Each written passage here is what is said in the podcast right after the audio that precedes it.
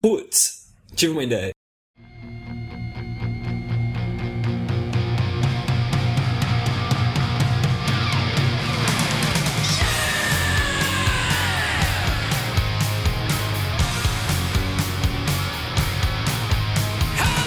Então sejam bem-vindos a esse programa, a esse episódio que promete ser a resposta para a vida, o universo e tudo mais. Sabe por quê? Vai ser a resposta a tudo isso, Guaidó? Não. Esse episódio é o episódio 42. Vou falar isso? Sacou? Não. Você não sabe também? Não? 42? 42. 42 é o número que é a resposta para a vida, o universo e tudo mais. Você não leu o Guia do Mochileiro das Galáxias? Não. Não? Não. Não viu o filme? Nada? 42 pra mim vem depois do 41, cara. Porra, velho. Não, assim, vai um dia no Google e pergunta, escreve lá pra ele assim, qual é a resposta pra vida, o universo e tudo mais, e te responde 42. 42? 42. Quer dizer, eu tô há 2 anos da minha vida de resposta da de vida. Respostas para tudo que eu quero. Tudo. Mas tem gente que acredita num ciclos, assim, de vida, e 42 eu acho que é uma idade, assim, que, sei lá. Que, sei lá. Mas porque, como é que pode, né? Vamos lá, vamos raciocinar. Vamos lá. Vamos desafiar aí essa linha da ignorância. Vamos, as nossas, inclusive. É, se todas as perguntas elas nasceram junto com o universo e naquela época não existia ainda esse padrão de numeração que nós temos aí, como pode ser 42 a resposta? Pois é, vamos ver se a gente consegue descobrir então qual é a resposta pra tudo isso no episódio de hoje, como vocês já ouviram aí o Dimitri, né, divagando, tentando entender a resposta pra vida, universo e tudo mais. Dimitri, tenta conseguir a resposta só pra tudo mais. Esquece a resposta do universo e da vida nesse episódio, tá bom? Ok, já tá certo. Tá? Obrigado. De nada, de nada. Guaridão aqui com a gente também. E o Ponta, mano. Tá aí. Toda essa galera, esses, né, putzers reunidos em mais um episódio. Ó, a gente tá hoje aqui então pra gravar um episódio que a gente vai tatear um pouco em educação, futebol, né? Porque tem tudo a ver educação com futebol. Tem? Claro. Tem tudo a ver? Não sei. Vamos. Tem uma relação aí. Tem uma relação, né? Tem uma relação, tem. Vamos ver o que isso vai virar nas ideias de hoje. Nós vamos falar um pouquinho sobre isso. Mas falando sobre essa coisa toda, eu tava vendo os feedbacks, até tem pessoal ainda mandando feedback pra gente lá do episódio de games/jogos. Jogos. Não, ele consertou, velho. Obrigado. É que eu acho que eu fiquei condicionado. Toda vez que eu escuto games... Mano, jogos. Você tem que falar. Não importa onde. Ela falou, não, tu é um videogame, eu mando jogos? Eu não sei por que eu digo isso. Eu gosto quando o Ponta fala assim, mano, jogos. Eu gosto daquela entonação lá. Mas vocês viram assim a bagatela que vai custar o novo PlayStation 4? Saiu hoje? Não? Vai custar míseros 4 mil reais aqui no Brasil. Ah. Você tem noção, meu? 4 mil reais dá pra você comprar uma TV, um sofá, tudo. Dá pra mobiliar a casa. Como assim? Você vai ter que começar a fazer um plano de previdência. Você tem que fazer um plano para o videogame, né? Você começa novinho, você vai doando pro seu filho. Não é pra pagar a facu, é pra pagar o videogame dele. Nossa, velho. Não, mas os caras estavam falando, isso é choradeira do pessoal que ficou reclamando hoje nos twitters da vida e tudo mais. Porque eles falaram, basta fazer a conta, né? Se você juntar R$1 por dia, em menos de 11 anos você tá comprando. Aí o seu PlayStation. Tá vendo? Não é absurdo. Aí eu acho que os bancos deviam aproveitar. Vou lançar uma ideia aqui. Os bancos deviam aproveitar e fazer um plano de previdência que não é o first, é o first game. Aí, ó. O first console. Mano, jogos. Desculpa. Não, mas olha só, aqui tem uma lista do que você pode comprar com o preço de um PlayStation 4 no Brasil. Diga. Você pode comprar um Gol 82, 300 quilos de carne. Você vai comprar a presença VIP de uma ex-BBB Renatinha no seu evento. Você pode comprar 8.510 ações da petroleira do Eike Batista. Salsifufu, glu glu, biluteteia, iaiê. Pegadinha no baleno. Foi com um assessor de imprensa por 1 mês pra Paula Lavigne. Quem quer sair? Sei lá, tudo bem. 8 biografias do Roberto Carlos no Mercado Negro. Esse cara sou eu.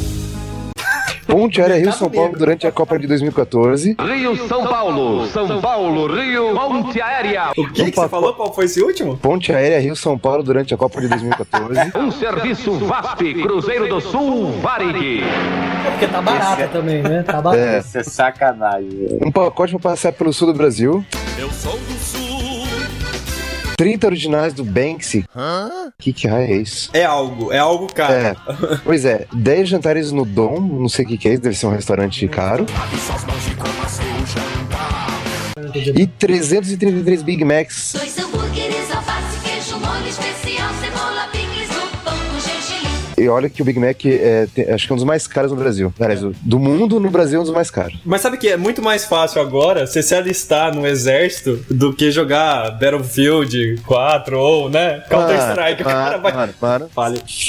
Field. Você quer uma experiência real? É, mas assim, agora, pô, eu tô querendo jogar Battlefield. Field, né, como diria o Paulo. Mas eu me alisto no exército, porque é mais barato. Tenta entrar pra tropa de elite, né? Nossa. Não, e os caras começaram a zoar, que falaram assim que todo mundo meteu o pau quando saiu lá o anúncio do Xbox. Né? Eles falam assim, o Xbox hoje é tipo aquela amiga gorda da escola, né? Que de repente ficou gostosa e você se arrepende de ter falado mal dela. Né? Pega uma baranga, diga que a ama. É meio que isso que aconteceu, porque... Vou ter que comer. Foi agora, puta, eu falei mal, tal, não sei o que, não devia ter falado. Nossa, tô achando até que eu vou anunciar o meu i, cara, assim, quem sabe eu faço um dinheiro. Pô, meu, é o momento. Mas tá bom, chega de blá blá blá, então vamos para os quadros com essa galera que tá hoje reunida aqui. Vamos começar contigo, mano, com a ideia de Jerico, mas antes disso, aquela já tradicional pergunta, né? Pra você, mano, você é um cara que fez computação, né? Então eu queria perguntar pra você qual que é a especialidade de um técnico em informática religioso, bastante religioso. O que ele faz? Não sei. Mano, ele converte arquivos, mano. Ai. Isso tá cada dia pior, né? Ó Deus. Ó Deus, aí, ó. Um bom comentário. É. Mano, ideia de Jerico. O que você traz hoje pra gente? Pior do que eu falei agora. Santa piada.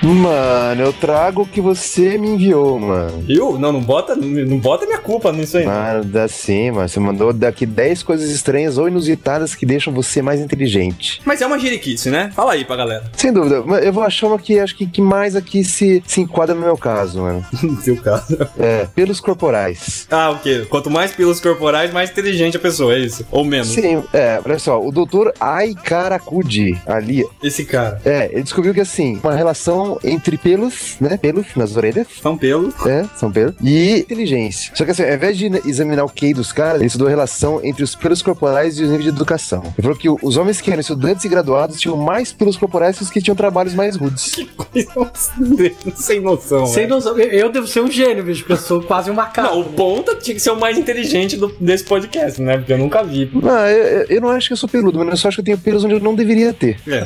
Você só não é peludo, é que você é pequeno, né? Você tem pelo suficiente se fosse um urso de 3 metros de altura.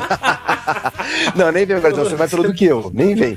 Eu sou peludo pra cacete, bicho. É. Mas que mais, mano? Fala mais um exemplo aí de alguma relação com a inteligência ridícula, assim. Pois é, ó. Não, ele falou que é o seguinte: os estudantes que tinham melhor performance acadêmica eram os mais peludos que os colegas, mano. O trabalho ficou assim, mais assim, focou mais nos pelos torácicos, né? Mas também ficou relacionado com os pelos das costas, na inteligência dos homens. A verdade é o seguinte: esses caras que têm pelo, assim, não arrumam mulher. Né? Pelo nas costas, aí ele fica estudando. Porque não tem nada que... Mas você pensar bem, cara, se fosse por isso, meu, teu cérebro devia estar no saco e não na cabeça. Mas, não, eu acho que em muitos casos é assim que funciona. Boa. Você tem mais um exemplo aí de uma relação ridícula da inteligência, mano? Mano, eu tenho uma aqui que não me favorece, mano. Ah, claro, porque até agora a gente tava tendo você como um cara inteligente aqui, vamos lá. Aqui é bebida. Aqui tá dizendo, mano, que é o seguinte, os caras fizeram uns estudos acompanhando crianças britânicas durante o crescimento, medindo várias características. E aí eles descobriram que é o seguinte, que tem uma certa ligação entre consumo de álcool e inteligência. Porque dá pra você prever o nível de ingestão de álcool da pessoa baseado na inteligência dela. O que quer dizer que crianças inteligentes eram surpreendentes. Crianças inteligentes surpreendentes. Essa vai ser diz aqui que crianças inteligentes surpreendentemente têm maior probabilidade de beber quanto mais... Nossa, mano, vamos junto aqui. Meu Deus do céu, fala em inglês, sabe? Fala essa frase em inglês. Crianças inteligentes surpreendentemente têm maior probabilidade... Devagar, filho de uma cadela imunda, porra. Vamos lá, mano. Vamos tentar mais uma vez. Vamos lá. Crianças inteligentes, surpreendentemente. Agora, vamos lá. De novo. Vamos lá.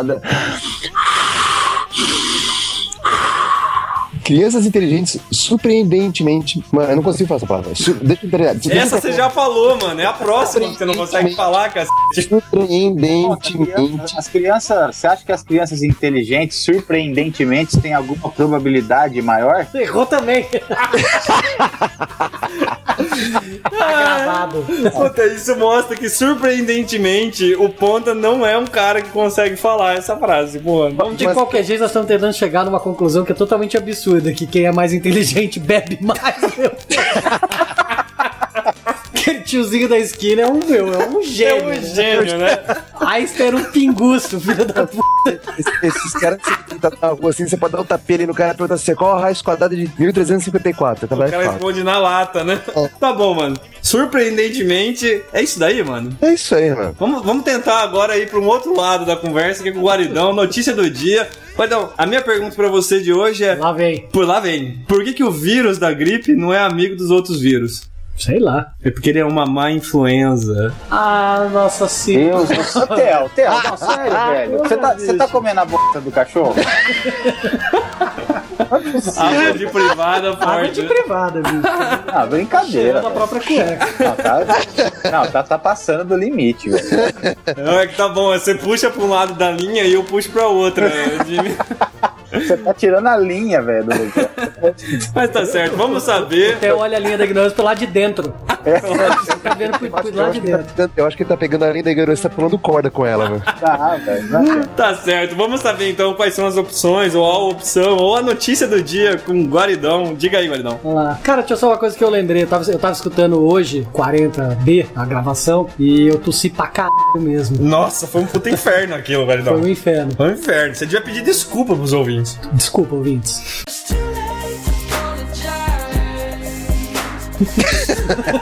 Qual a notícia do dia, Guaridão? Duas notícias do dia relacionadas a futebol. Né, que a gente vai falar um pouco de futebol e hoje é futebol e educação. As duas, uma é do Planeta Bizarro e uma da Folha. Mas com certeza a gente vai querer do Planeta Bizarro. Mas né? Não, vocês vão achar que as duas são do Planeta Bizarro. Então diga. Polícia invade partida de futebol para prender jogador na Romênia. E a outra é plano funerário corintiano dá direito a caixão alvinegro e hino em velório. Ah, eu sou a segunda aí. A segunda, cara, é o tema, é o tema. Bom, eu não me pronuncio. Tá bom. Sobre futebol você não fala, né? Então assim, segunda, meu, é a notícia da Folha, né? E tá falando de que, o Corinthians lançou um plano funerário. Sério, cara, né? É um esquema pra você paga uma grana por mês, simbólicos R$27 por mês pra uma pessoa, R$35 pra uma família. Isso inclui o quê? Um carro funerário com o símbolo do Corinthians, mesa pra expor ao lado do caixão, lembranças alvinegras, o caixão é do Corinthians, o coroa de flores do Corinthians, nenhuma das flores é verde, lógico, por causa do Palmeiras e tal, preto e branco. Eu tô trazendo essa notícia pra vocês, porque eu acho isso simplesmente uma hora absurda. Não, mas assim, ó, mas isso é estranho, velho, porque aí o cara desce o caixão com o símbolo, ele tá enterrando tudo. O time dele. Exatamente, cara, exatamente. Sentido, o Corinthians tá dando jeito, tá literalmente pedindo que os seus torcedores o levem para o fundo do buraco, cara. Não, velho, tá errado isso, olha só. Olha a influência errada. Não. Olha, hoje o dia inteiro eu fiquei ouvindo falar de Corinthians que criou uma torcida agora, alternativa, chamada Gaviões da Fiel. Não é possível, sério isso? Sim, não, ué, vocês não viram isso? Não vi.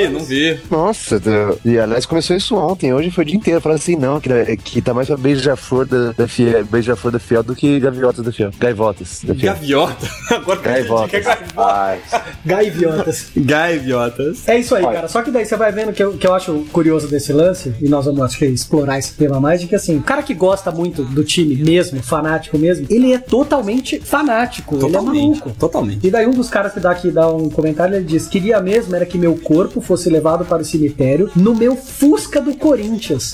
Nossa, gente. O nego que gosta do Corinthians tatua, né? O cara que gosta do time tatua em volta do rabo, né? Assim, nossa, do time. Né? E o que é pior... Não pode, fechar... porque senão você vai fuder com o time dele, entendeu? Não pode, né? Não vai tatuar. E só pra fechar a notícia, então, que é mais curioso aqui, esse é só o primeiro passo de um projeto que prevê um cemitério exclusivo. Cara, sem sacanagem, vai ter um cemitério de corintiano. Cara, se você enterrar um monte de corintiano no cemitério, meu, aquilo vai virar um pet cemitério.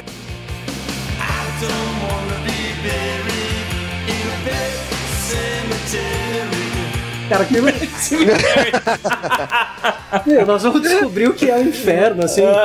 Dom Brown não vai chegar nem perto, Jimmy, de saber o que é o inferno. Aqui não vai ser o inferno, meu. Ah, onde o Corinthians é enterrado, cara, vai aterrorizar, mano. Uma placa na entrada assim, é nóis, Corinthians, né? Assim, escrito, pô, não, assustador. É nóis no inferno. Eu acho que a gente precisa evoluir a noção da linha da ignorância, porque... Antiga, gente. Porque a gente fala que é uma linha, né? Então, é uma linha, apesar de ser uma linha, né? A gente tá considerando que a gente anda em linha reta, ou pra cima, ou na direção pra atravessá-la, ou em sentido contrário. Mas aí eu pensei em criar um círculo da ignorância, porque aí não importa a direção que o cara vá... Ele atravessa, né? Ele atravessa, então não tem alternativa. Só que aí, cara, vamos a 3 dimensões. É uma esfera da ignorância. Não tem pra onde o filho da puta ir.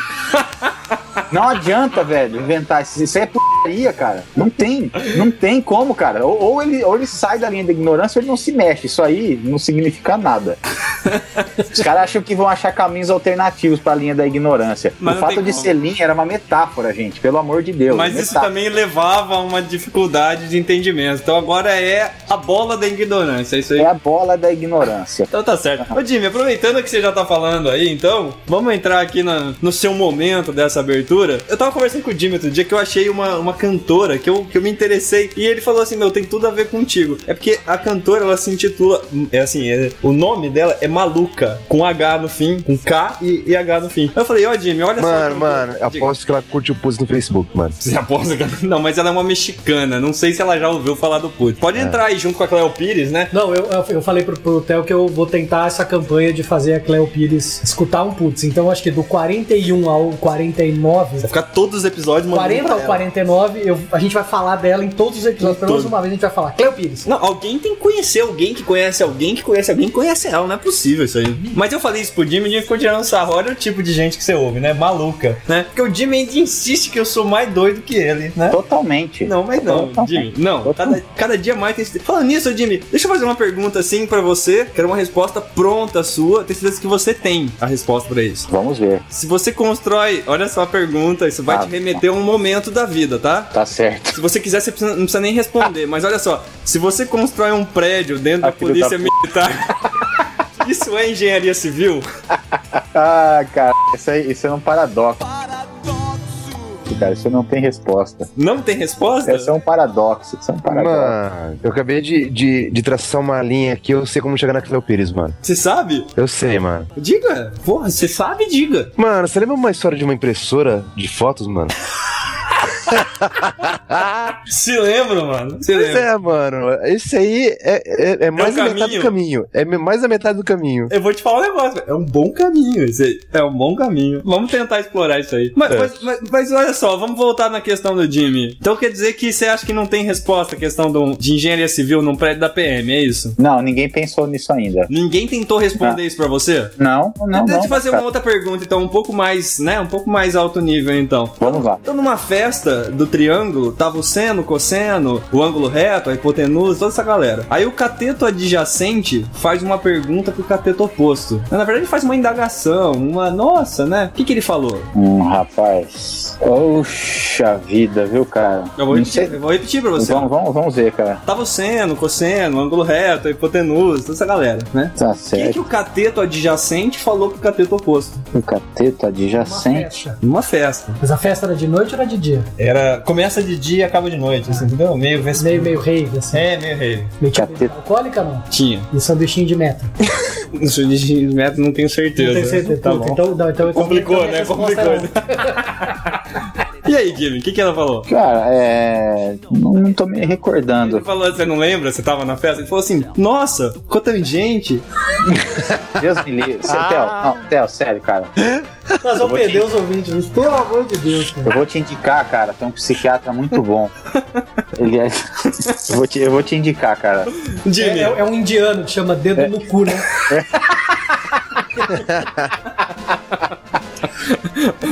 O dupá dedo no cu. Ô, Jimmy. Não, mas ó, eu trabalhei com um cara que o primeiro e segundo nome deles eram Karunakaran Venkatesam. Ah, não é possível. O cara te zoou o tempo inteiro. O cara não chamava isso, tava te zoando. Karunakaran Venkatesam. Não é possível. Ó, vamos lá. Ai, quadro, sou contra. Jimmy. Jimmy, arrebenta. Vamos lá. Ó, hoje eu tenho dois enigmas extraídos do Mal Batarran. O processo vai ser o seguinte. O primeiro enigma mais fácil é só pra aquecer a mente dos nossos intelectuais ouvintes. Inclusive, disseram que o Jimmy tá fazendo uns enigmas muito fáceis ultimamente. Assim, é, então... Disseram as más... Ouvi dizer, como, né? Como diria minha mãe, diz que... Minha mãe sempre fala assim, ó, diz que... É o diz que, né? O diz que é... Diz que os enigmas estão muito fáceis, mas diga aí, Jimmy. Diz que é enigma. Eu vou ler dois enigmas agora, pra o primeiro deles eu vou dar a resposta no final. Tá bom. Então vamos lá. É o seguinte. Um mercador de Benares, na Índia, dispunha de 8 pérolas iguais, na forma, no tamanho e na cor. Dessas 8 pérolas, 7 tinham o mesmo peso. A oitava, entretanto, era um pouquinho mais leve que as outras. Repita, mais leve. Mais leve. Isso. Como o Guaidão não repetiu. Faz de novo, os três. Vamos lá. O Guaidão repetiu pra dentro. Vocês não ouviram, mas... O som que o Guaidó emite é meio anasalado, entendeu?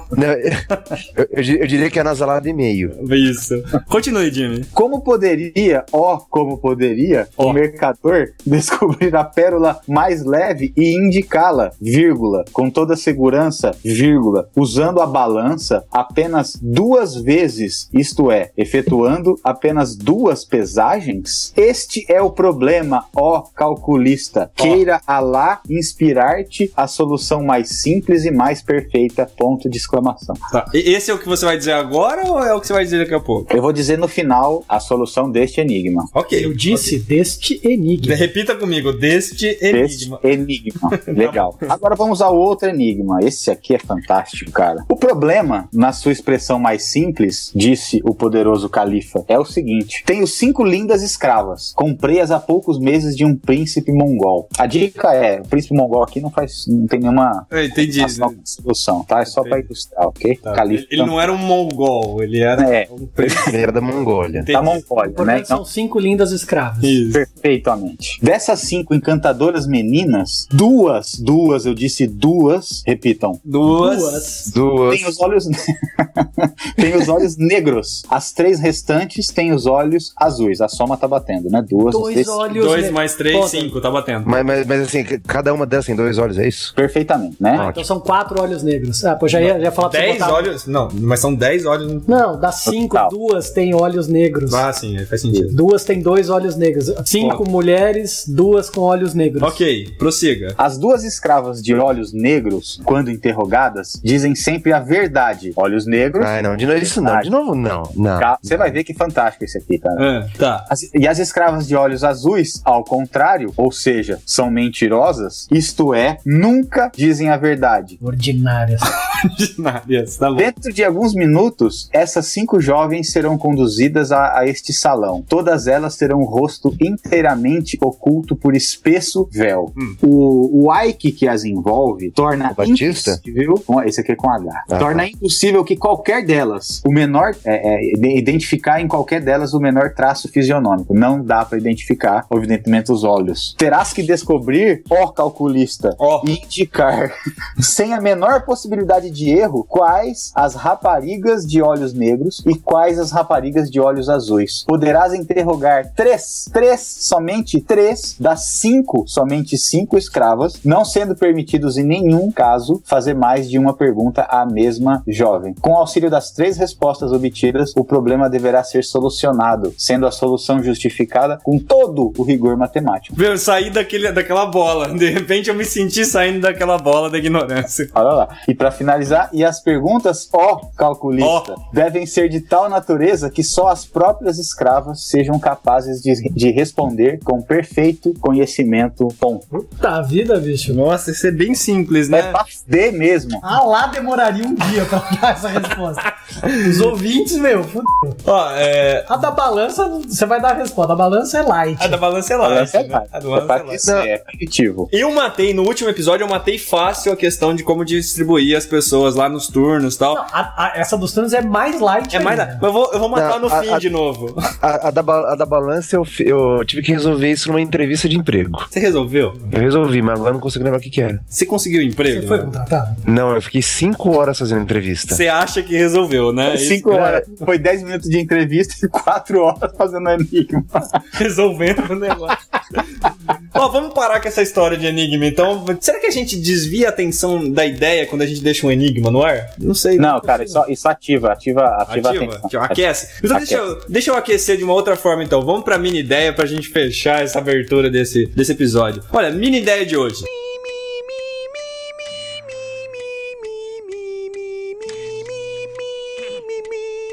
Ó, minha ideia de hoje é na verdade, assim, é uma ideia, é um conceito que eu venho pensando há algum tempo. Eu até discuti isso já com o Jimmy algumas vezes, com algumas pessoas. Que é um conceito que eu tenho. Eu queria, assim, desenvolver isso um pouco mais. Que eu criei, que eu chamo de emburrecimento em sala de aula. Lembra, Jimmy, que a gente conversou disso já? Não. Vagamente, né? Esse é o conceito do emburrecimento, tá vendo? Você tá provando isso pra mim.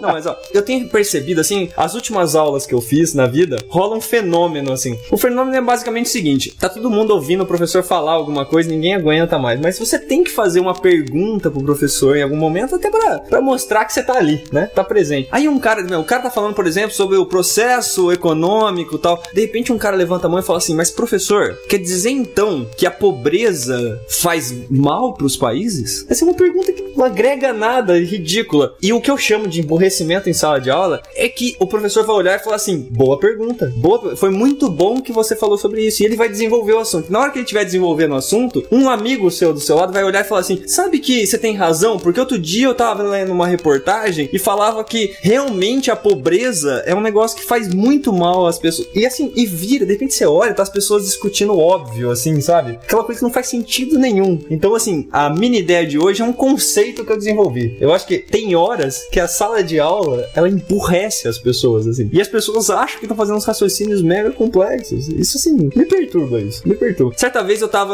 trabalhava numa empresa e eu fui fazer um treinamento. Aí de repente a pessoa falou assim, era um treinamento sobre feedback e tal. E a pessoa perguntou pra mim assim, o que vocês esperam? Foi perguntando pra cada um, o que vocês esperam escutar nesse treinamento? Chegou na minha vez, eu falei assim, olha, eu espero escutar alguma coisa que eu nunca escutei em outro treinamento. O treinador ficou bravo comigo, falou assim, não é isso. Você tem que escutar o mesmo. Errou. Já começou mal comigo.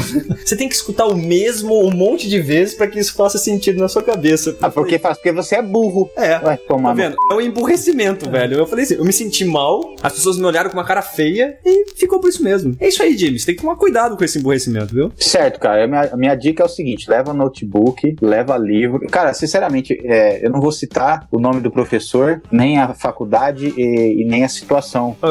Mas aconteceu uma questão dessa aí comigo, então... Aconteceu, cara, olha só. Aconteceu, cara. Então, a partir disso, o que eu faço, cara? Eu compro os livros da disciplina antecipadamente e vou pra aula. Se tiver uma bosta, eu começo a ler o livro na cara dura. Porque, sinceramente, cara... Não, mas é incrível. A educação tá um caralho. E você é um em poucos, né? Porque... A maioria vai ficar acessando o Facebook, né? E ninguém se prepara antes, é verdade. Acho que tem um fenômeno... Femônimo. Ave Maria, meu Deus. Olha só o emburrecimento. Tem um fenômeno. Tem um fenômeno de quando você bota a bunda na cadeira e tem um professor na frente que você vira aluno, sempre. Você se emburrece. E você pode ter 10, 30, 60 que aluno é aluno, cara. Aluno é aluno. Então, assim, a hora que você vira aluno, eu fiz um MBA há um tempo atrás e eu tive o desgosto, né? MBA, assim, só os caras mais velhos e tal, e a gente discutindo uma série mais de coisas. Mais velho que você? Mais velho que eu. Tava na média. Tinha uns mais novos, mas tinha mais velhos. Tinha uns de 50, uns de 30 e tantos e tal, mas não estamos falando de crianças. A gente discutindo gestões empresariais e matemáticas financeiras, de repente... Isso não serve pra nada. Não serve pra nada, mas é um blá blá blá interessante. E daí vem uma hora, tem uma prova ali pra acontecer, vem chegando assim um abaixo-assinado. Não tô de sacanagem, cara, um abaixo-assinado pedindo prova em dupla. Não acredito, isso mostra o nível. Cara, MBA, bicho, prova em dupla. Você assinou, Guaridão? Claro que não, cara, eu tenho vergonha disso, cara. Como... O nego com 40 anos falou, não, eu acho que a gente precisa de uma prova em dupla. Com consulta. Não, isso aí. E sem Bedel olhando. Sem. Ó, mas pra parar de emburrecer, então, quem tá ouvindo a gente, que essa conversa já desandou, enorme, mano. É now? Three backs, feet cross, four backs.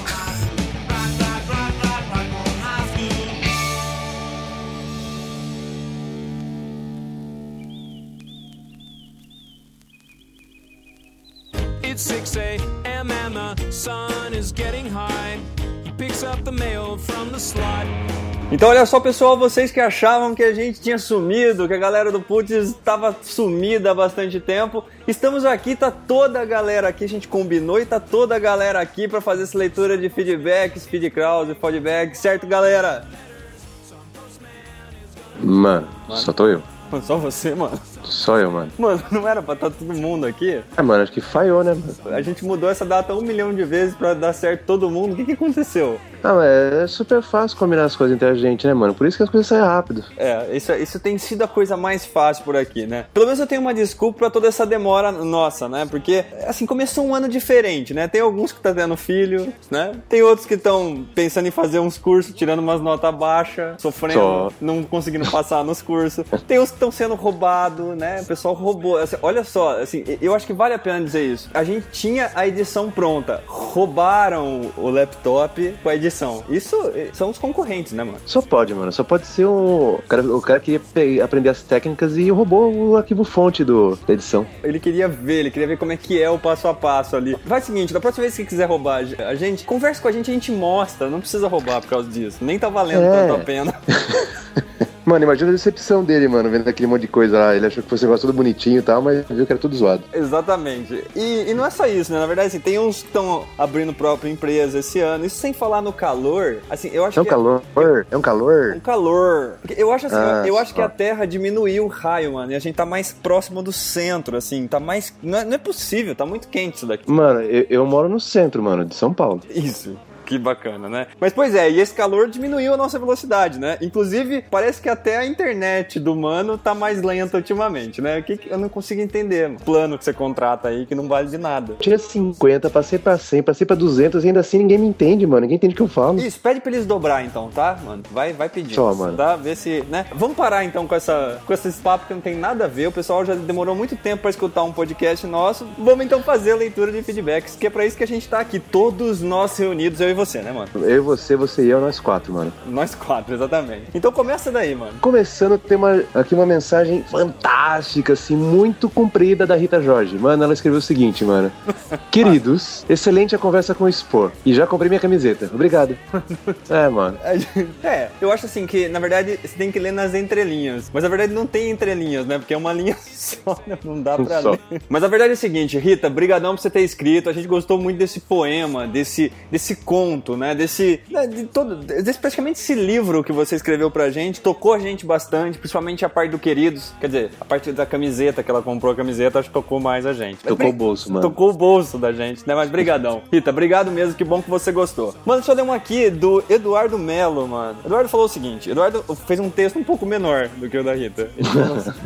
Ele falou o seguinte, ó, fala galera do Putz, meu nome é Eduardo e sou de BH. Ouço vocês todas as manhãs indo para o trabalho e tem me ajudado a descontrair nesse trânsito infernal de Belo Horizonte, porque ele não conhece de São Paulo, hein? Não. Mas sabe que BH, eu conheço BH. BH, quando a coisa tá, assim, nos horários de pico lá, a coisa também fica ruim, viu? Agora, se ele escuta todo dia, mano, será que ele repete os episódios? Porque tem o quê? 42, né? Agora. 40 e qualquer coisa, né? Porque tem alguns que tem A e B. Só. Isso não importa. Escrevo para compartilhar uma ideia que pode tornar qualquer um de nós milionários. Trata-se de uma ideia para sempre ganhar no jogo da roleta de cassino. Mano, você já jogou, mano? Você já fez gambling, mano? Gambling? Nem, mano. Nem eu, mano. Não sou muito ligado nessas coisas de gambling, mano. Mas olha só a ideia do cara aqui, ó. Há vários modos de se jogar. Apostando em um número, em números ímpares, números pares, em uma sequência... ou nas cores vermelhas, na cor vermelha, ou na cor preta, e assim por diante. Mano, eu só postaria nessas duas cores. Isso, porque só tem essas duas pra postar, né? E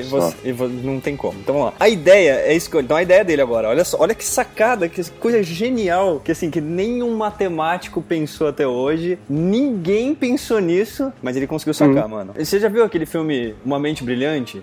O cara teve uma sacada dessa. A ideia é escolher uma cor e colocar suas fichas. Quando a bolinha para na cor que você escolheu, você ganha ganha o dobro do que apostou. Sendo assim, se você aposta 10 fichas, você ganha 20, né? Vai acompanhando a matemática da coisa. Ah. Suponhamos que você aposte 10 fichas e perca. Na próxima rodada, você terá que apostar o dobro do que apostou na primeira rodada, pra tentar recuperar aquele que você perdeu, né, mano? Sendo assim, você vai apostar 20 fichas na próxima rodada. 30 no total até agora, né? Contando aquelas que ele perdeu, as 10 que ele perdeu. Se você ganhar, você sai com 40 fichas. Se você perder na segunda rodada, você vai ter que apostar o dobro novamente, que serão 40 fichas na próxima rodada. 70 no total, contando que as 30 que você já perdeu. Se você ganhar, você ganha 80. Ou seja, ele sacou um jeito que você, no final, você vai apostando, uma hora você ganha. Não tem como, certo? Esse aqui eu não sei se eu teria essa sorte de acertar uma em umas 15 jogadas. Então, pois é, mano. É só esse pequeno detalhe aqui, né? Ele até escreveu assim, ó. No final das contas, não importa em que rodada você vai ganhar, você sempre vai sair com o dobro do que apostou na primeira rodada, né? Aí ele mesmo coloca, o ponto negativo dessa ideia é que se você tiver muito azar, né, e for perdendo várias vezes e acabar suas fichas, né? Então ele falou assim, isso pode ser o único detalhe aqui, né, que pode, né, não fazer a gente ficar milionário. Quer dizer, até aí você já perdeu seu carro, sua casa, sua família, mas isso, então, ó. É assim que você fica devendo pra máfia depois. Olha só, mano. Ele falou, espero que tenham gostado. Melhor que o enigma do Jimmy, com certeza é. Com certeza melhor que o enigma do Jimmy é. Mas a pergunta é, ele já provou essa técnica? Isso sim ele podia mandar pra gente, ele já conseguiu fazer funcionar esse tipo de coisa. Mas sabe, você pode aplicar essa ideia dele em várias coisas, mano. Por exemplo, você pode ir numa balada, você dá em cima de uma menina. Aí se você não conseguir tomar um fora, depois você dá em cima de duas meninas. Uhum. De forma que no final da noite você vai sair com um saldo positivo. Agora, se todas as meninas falarem não pra você, né, é o mesmo problema. Mas tá bom, mano, lê mais alguma coisa daí, valeu. A ideia é muito legal, assim. Na verdade, assim, o raciocínio é ótimo, né? Ele tentou montar um raciocínio de eu vou pelo menos recuperar o que eu tô ganhando, né? Em algum momento eu vou ganhar, realmente. No... Mano, recuperar o que tá perdendo, mano. Isso, mais, quer dizer, mais genial ainda, né? Mas a única coisa aqui é esse detalhe. Mas Eduardo Melo, brigadão por ouvir a gente aí nas manhãs de BH. BH é uma cidade muito bonita, legal, escreva sempre. Vai lá, mano. Mano, Marcos Vinícius Silva escreveu pra gente, mano, lá no site. Ele disse, olá, sou um cara que já foi mencionado duas vezes. Três a primeira, agora. É, essa é a terceira, porque a primeira foi quando foi sobre a Irlanda.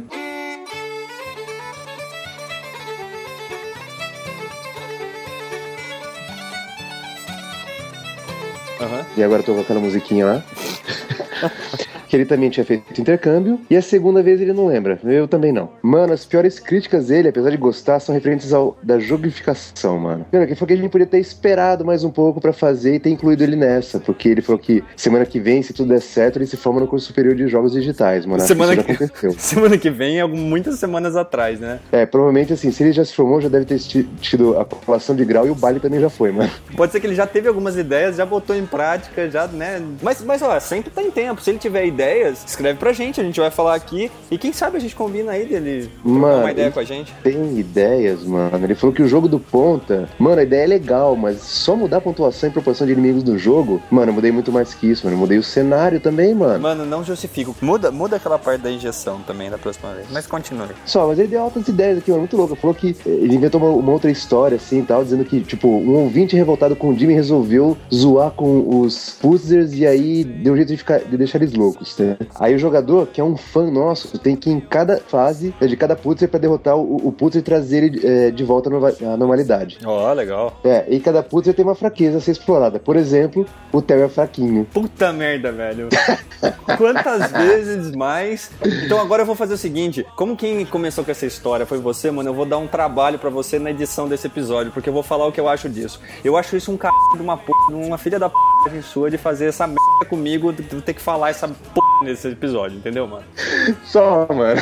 Tá? E isso que eu falei com todo carinho pra te dar bastante trabalho na edição. Pô, mano, mas sabe que, ó, eu vou te falar um negócio pro Marcos, sabe que pode parecer que não, né? Mas essa ideia do Putzers Against the World, né, mano? Que é o nome do... World. Isso daí é uma coisa que a gente fala muito de fazer esse jogo, né? Quem sabe a gente vai trocando umas ideias, de repente o Marcos aí troca umas ideias contigo, comigo e tal, a gente vai fazendo um roteiro aí, quem sabe mais pra frente a gente bota esse jogo em prática.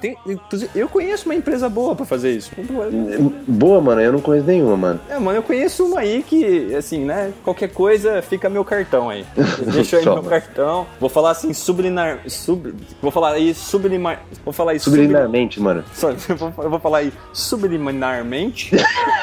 Ah, vou falar de novo, Eu vou falar isso subliminarmente, né? O nome da empresa indianastudios.com.br, mas pode continuar, mano. Ele falou mais um monte de coisa legal, mano, mas assim, só pra finalizar, que foi muito mais legal ainda, é o seguinte: já fiz 2 amigos ouvirem vocês, solicito patrocínio. Quem solicita somos nós. Nós só. Aqui, você vê a dificuldade que a gente tem pra gravar um episódio, né? Ô Marcos, vamos conversar a respeito desse negócio de patrocínio, mas em outra via, entendeu? Não na via de ida, via de volta, né? Se somar o que a gente já ganhou com o Putz, mano, se dividir por episódio dá quase R$10 por episódio, né, mano? Eu tenho certeza que o saldo dá negativo.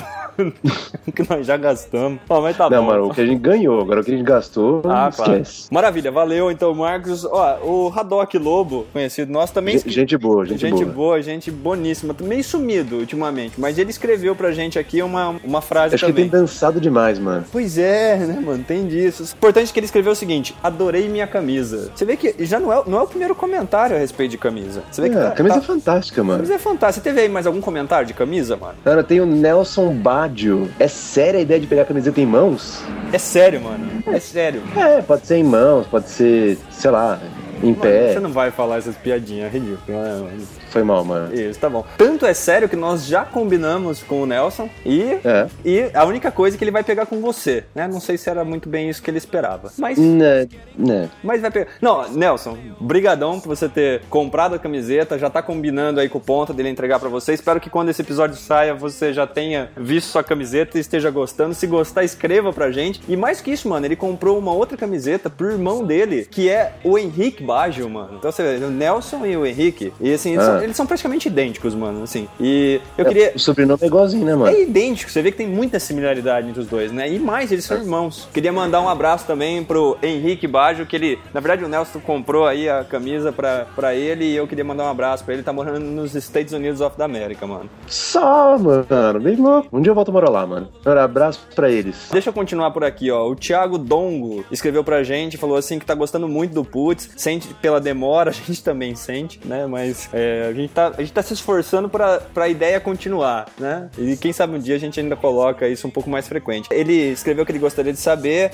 Mano, eu vou ler aqui o inglês. Ele escreveu em inglês, mano. Olha só aqui. Where in the time is McFly. Acho que é isso que ele escreveu aqui, mano.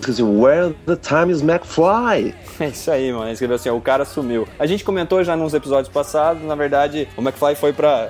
Foi mexer com outras ideias aí, então não tá mais... A gente não sabe pra quando ele foi nessa ideia. Isso, mas não tá mais com a gente. Ele teve umas ideias atemporais. Isso, tem umas ideias atemporais e não tá mais com a gente. Assim, não adianta, pessoal, vocês não vão mais escutar o McFly, mas... Pelo menos não no presente. Isso, exatamente. Quando quer escutar, volta no tempo e escuta os episódios antigos, né, mano? É isso aí, mano. O que mais por aí, mano? Mano, tem o Bruno. Ele falou, fala, galera do Putz. Já faz um tempão que ele tá tentando escrever pra gente, mano, mas devido aos compromissos do dia a dia, tava um pouco complicado. Tá bom, pensei que ele tava com dificuldade ali, escrever, aí não conseguia, manja aquela dificuldade, assim, mano. Ele acha que o único episódio que ele não ouviu ainda é o primeiro. Mano, tá certo. É isso aí, continua assim. Mas ele parabeniza a gente, pai e tal, não sei o quê, e deixa um link de uma entrevista que o escritor inglês Neil Gaiman, eu não sei se é assim que se fala, mas tudo bem. Ele concedeu num evento da Reading Agency, que é uma instituição que busca trazer melhorias à vida das pessoas por meio da leitura. Ele acredita que o conteúdo abordado na mesma está pouco correlacionado com os episódios 38 e 41. Com essa essência do Putz, imaginação, ela está um pouco alinhada com o conceito abordado pelo Jimmy sobre a famosa linha da ignorância, mano. Olha só, não, e tá alinhado com esse episódio que a gente tá soltando que fala sobre educação, né, mano? Só, mano, ele previa. Mano, ele deixou aqui o link pro artigo, tem em inglês e tem em português também. É assim, o artigo, assim, é uma entrevista de mais ou menos 25 minutos e eu gostaria de ler todo o artigo aqui, porque ela tem toda a transcrição, mano. Isso, pode começar, mano. Começar. É assim, ó. It's important for people to tell you what side you're on and why, and whether they might bias a declaration of members' interests of a sort. So, I'm going to be talking to you about reading. I'm going to tell you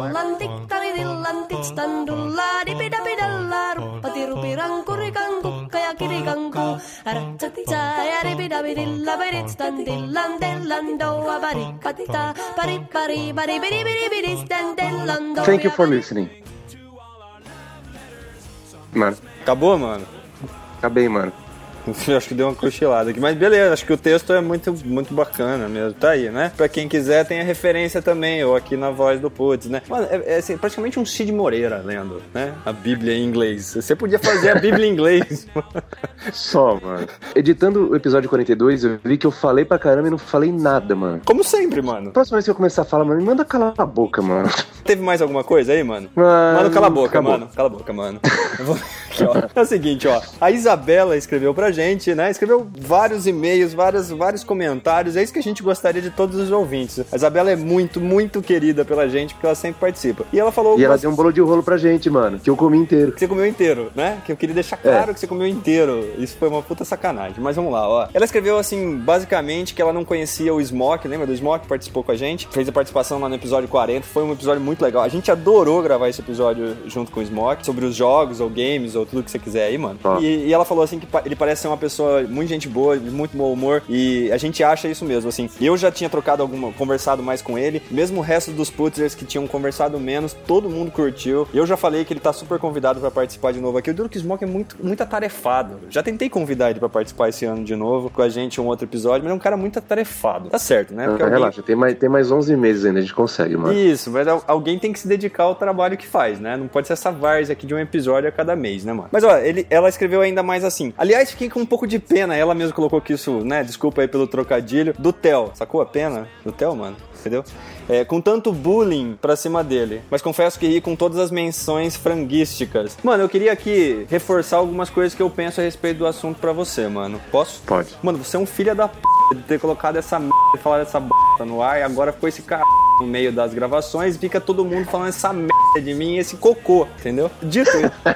Dito isso, mano, ela falou assim que... Acho que tanto o Guaridão quanto o Smoke tem um lado meio masoquista por terem sugerido, respectivamente, o Boring Pack de joguinhos todos de tortura. Fantástico, de tortura. Mano. Legal, claro. E o acessório de impacto real, os eletrodos lá pra sentir as dores do personagem. Falando nisso, mano, tô jogando um jogo chamado Outlast. Outlast, muito bem, mano. E o jogo é tenso, mano. Eu fiquei imaginando, se tivesse esses eletrodos aqui, a gente tava ferrado. Ela ainda fala, assim, o Ponta merece um prêmio por tanta criatividade. Ele pensou mesmo em todos os detalhes, aquela coisa toda, né? Aí ela falou assim, sugiro recompensá-lo, que tal deixar ele voltar a falar e ser chamado de mano? Bom, isso é um negócio que por mais que a gente tentou tirar, a gente não consegue, então já tá recompensado. Daí ela pegou e comentou, só que ela tem reparado que nos nossos posts a gente tem colocado todas as referências e tal. Realmente a gente tem sido um pouco mais cuidadoso com isso. Ela falou assim que ela não tinha reparado nos posts mais antigos. A gente tem sido mais cuidadoso de colocar todas as referências. A gente sabe que não são todos que clicam nas referências, mas tá lá, né? Pra alguma coisa que a gente falou. Mano, ela também comentou o Putz Ideia ao Vivo 005, aquele que a gente falou de ideias automobilísticas, do MacGyver, do Titanic e tal. O Putz Ideia ao Vivo, mano, que a gente... Titanic.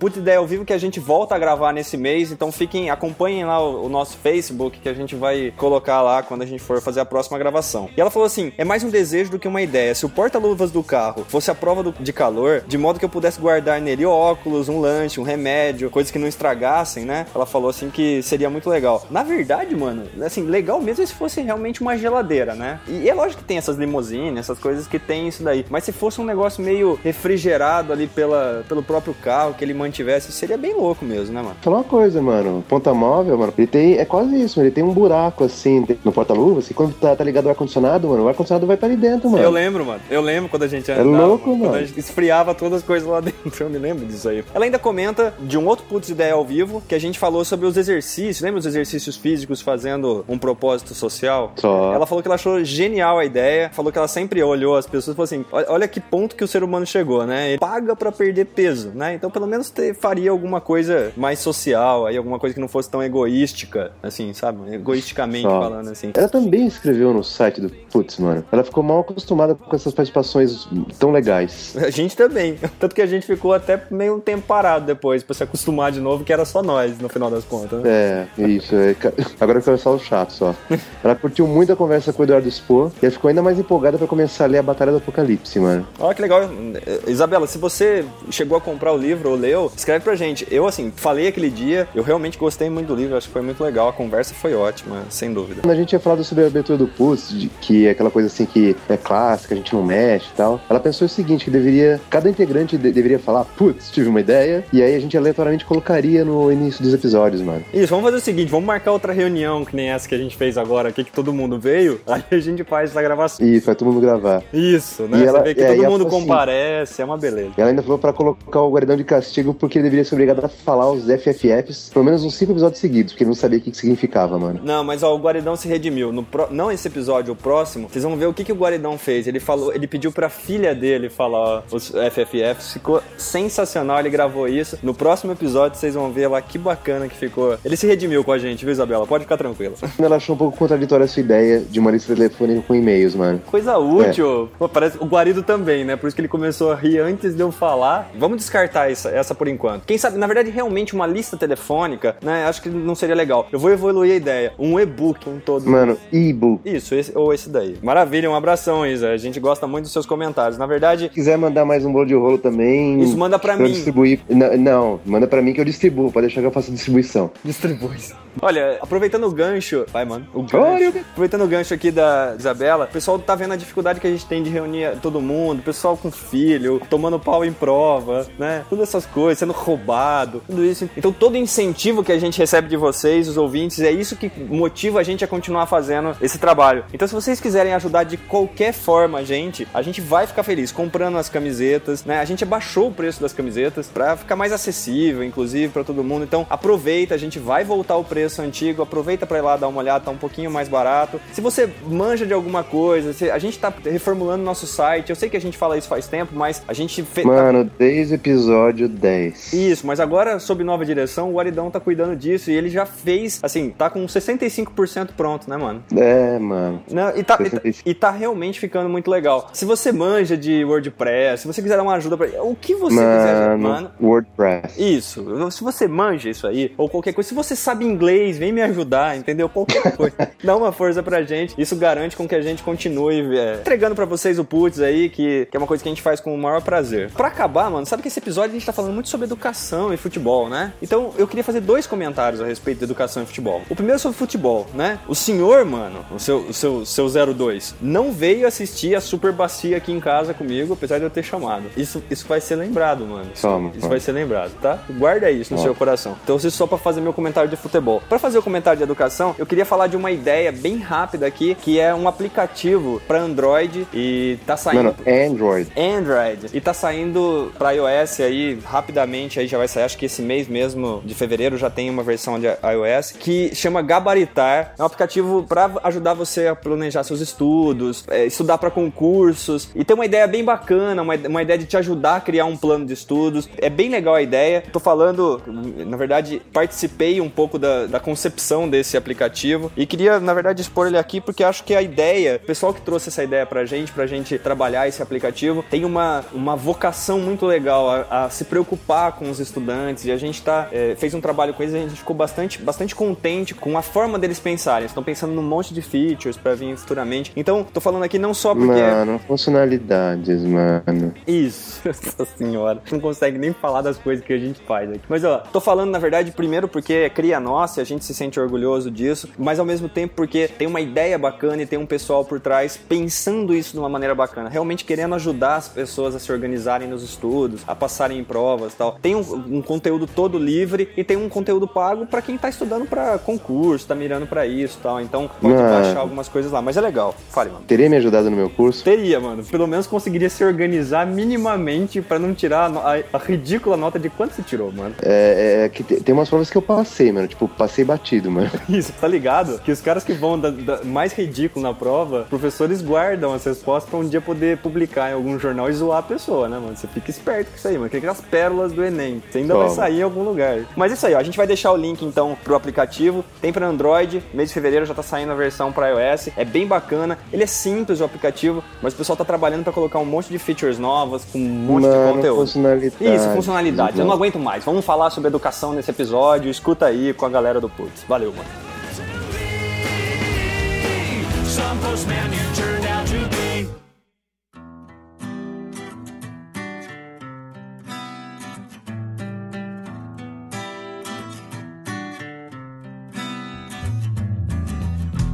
Então, começando a nossa ideia aqui, o que vai rolar hoje, né? Na verdade, a hoje... bola.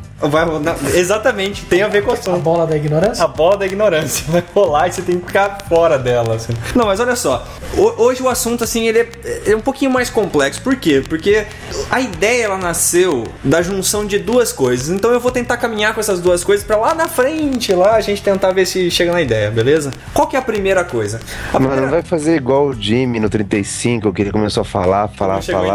Não chegou em nada, por favor. E pior que tá um monte de gente que adorou, né? É, a galera que diz que, meu... Até hoje essas pessoas estão tentando ver o que chegou. Não, eu vou tentar chegar em alguma coisa, ó. Então vamos pegar pelas bases da ideia primeiro. A primeira coisa é o seguinte, eu assisti um vídeo recentemente, que era um vídeo... Fez bastante sucesso, quer dizer, rolou bastante nas redes sociais, que é um vídeo de uma professora canadense, que ela tentou fazer uma experiência com os alunos dela. A experiência que ela quis fazer é uma experiência para mostrar para as crianças o que era realmente uma situação de preconceito e discriminação. A gente vai deixar o link aí no post. Eu recomendo totalmente que vocês assistam esse vídeo, é muito interessante. Basicamente, o hyperlink. Mas assim, só faça um aviso aos ouvintes, sério, assim, o vídeo não é leve. Não é leve. É, então...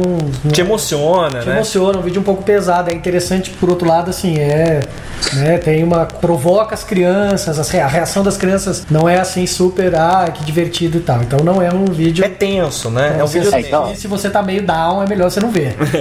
Então sim, quer dizer, se eu entendi, o vídeo ele é pesado emocionalmente, mas intelectualmente é tranquilo pros caras entenderem. Não, intelectualmente é puxado também. É desafiador.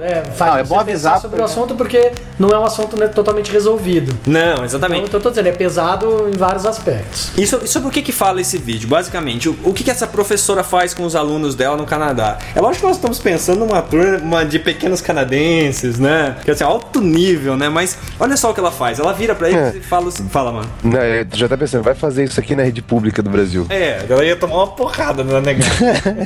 Mas ó, o que ela faz é o seguinte, ela propõe pros alunos fazer uma experiência pra discutir a discriminação e o preconceito. E as crianças dizem sim, porque criança sempre diz sim pra qualquer coisa, né? Um negócio impressionante. Mas o que ela faz? Ela... Depende do tom que você fala com a criança. Vamos fazer uma experiência que vocês vão sofrer? Vamos! Exato, foi isso daí. Sim. Que ela... comer giló! É bem isso daí. Basicamente, ela começa dizendo pras crianças que ela pesquisou e os alunos que são baixos são mais inteligentes que os que são altos. E ela começa a dar algumas definições e fazer as crianças entenderem que isso é verdade. As crianças entendem, ela coloca um colete, né, no pessoal que é alto, né, nos inferiores, e a partir daí, durante o dia, ela vai sempre lembrando, toda vez que um desses caras altos faz alguma coisa errada, ela fala, também é alto, né? Ela reforça. Ela reforça, né? E toda vez que um cara que é baixinho faz alguma coisa bem feita, ela fala, tá na cara, né? Ele é baixo. E aí ela passa o dia fazendo isso. Por isso que é tensa a história, porque as crianças começam a sentir na pele essa questão da discriminação. Daqui a pouco, as crianças que são pequenas começam a se juntar, ficar mais na delas e tudo mais, né? Então,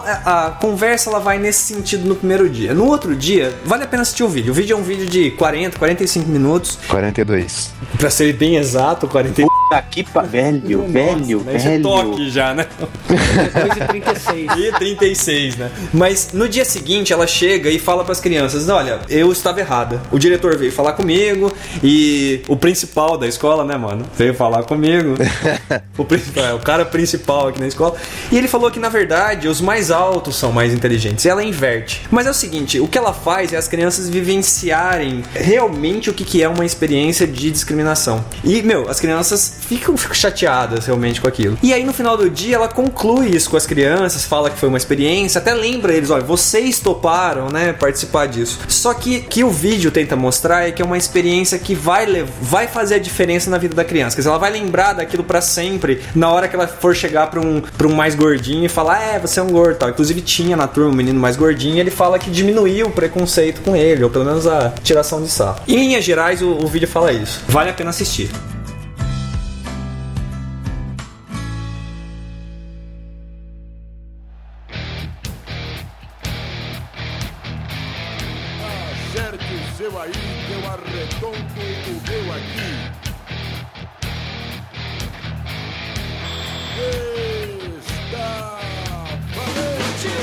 Eu assisti esse vídeo, assim, realmente ele emociona, faz a gente pensar, e eu fiquei pensando um tempão, até um dia fui comer alguma coisa junto com o Jimmy, e a gente trocou umas ideias a respeito desse vídeo. Mas um outro assunto que tá na minha cabeça já há bastante tempo, eu sou torcedor de time, assim, eu gosto de futebol, mas eu gosto assim, né, principalmente em Copa do Mundo eu torço, minha mãe fica brava porque a gente começa a criticar o Brasil e ela não aceita que a gente critique, sabe, esse esquema assim, e eu tenho um time que eu torço, né, só que eu não me importo se ganha, se perde, pra mim tanto faz, fico feliz, tiro o sarro, de repente se o meu time ganha e tal, mas eu não sei o nome dos jogadores e tudo mais, e eu tenho percebido assim o quanto que é passional conversar sobre futebol com uma outra pessoa, você não consegue, né, eu assim, já vivenciei assim várias experiências em que você vai conversar com uma pessoa, quando ela é muito apaixonada, por mais que ela é uma pessoa inteligente, é calma e tal, ela perde a cabeça com aquilo assim, não sei, eu não entendo muito bem isso, porque pra mim, eu venho de uma família onde minha irmã é corintiana, meu pai é palmeirense, eu fui São Paulino, mas assim, todo mundo assim, né, não sabe nem quem tá jogando. E... Você foi? Hoje você é o quê?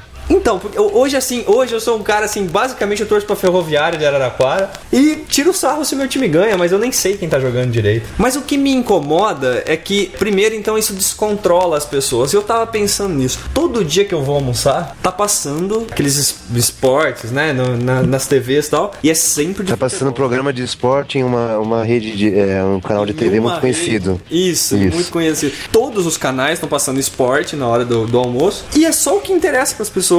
Outro dia até perguntei para uns caras que trabalham comigo, falei assim, mas peraí, que dia que tem futebol? Eles falaram, não, de quarta e de domingo. Falei assim, mas por que todo dia fala de futebol? Não é possível, velho. É um assunto nacional, né? E assim, na hora que o cara não tem... especialmente nacional. Na hora que o cara não tem mais nada pra falar do jogo, ele começa a criticar o que aconteceu no jogo, aí ele começa a mostrar a família do jogador, o que ela tava fazendo naquele dia, o que os caras estavam fazendo no bar que tem o nome do jogador daquele dia. Meu, umas coisas assim que... Deixa eu só fazer um comentário sobre isso que você colocou, porque... Hoje, especialmente, e eu sou uma pessoa que, curiosamente, eu não torço pra nenhum time de futebol. E eu gosto de jogar bola, eu jogava bola toda semana, e eu não tenho nenhum time de preferência. E isso é uma coisa estranha, porque quando eu converso com as pessoas, e quando alguém tá falando de futebol, elas me perguntam, e você? E eu digo, eu não torço pra ninguém. As pessoas me olham com uma cara de, como? Isso é bizarro. E o que eu acho, que daí como eu me importo nada com futebol, e minha mulher adora isso, né, porque eu nunca deixo de fazer alguma coisa por conta de futebol. Eu acho curioso de que isso que você falou até, o futebol ocupa um negócio. Um tempo e muito hoje grande, de manhã, né? Então eu tô dizendo hoje, tava indo pro trabalho e tava escutando Hora do Expediente, que tem na CBN e tal, que é uma galera que discute assuntos interessantes, dance tools, tuba, sei lá, eles sempre falam de coisas diversas. E hoje eles começaram o programa um sacaneando, dois se sacaneando por causa do jogo que teve ontem. O programa é de, sei lá, 10 minutos, eles gastaram metade se sacaneando por conta de futebol, e daí eles falaram de um assunto que não tinha nada a ver com isso. E daí quando eu tava voltando do trabalho no fim da tarde, no programa de notícia, o cara tava tinha chamado o Juca Kfouri pra falar alguma coisa, e eles também estavam se sacaneando, então eles também gastaram tempo se sacaneando primeiro de que, eu fiz uma aposta, não sei o quê, pra depois falar. Então assim, é um tempo enorme, né? Consome, né, assim, gera e dá volume a Sem dúvida. O que você ia falar, mano? Eu ia falar que a minha resposta quando me perguntam pra qual time de futebol eu torço, eu digo, nenhum, e eu quero que todos se explodam. Que beleza.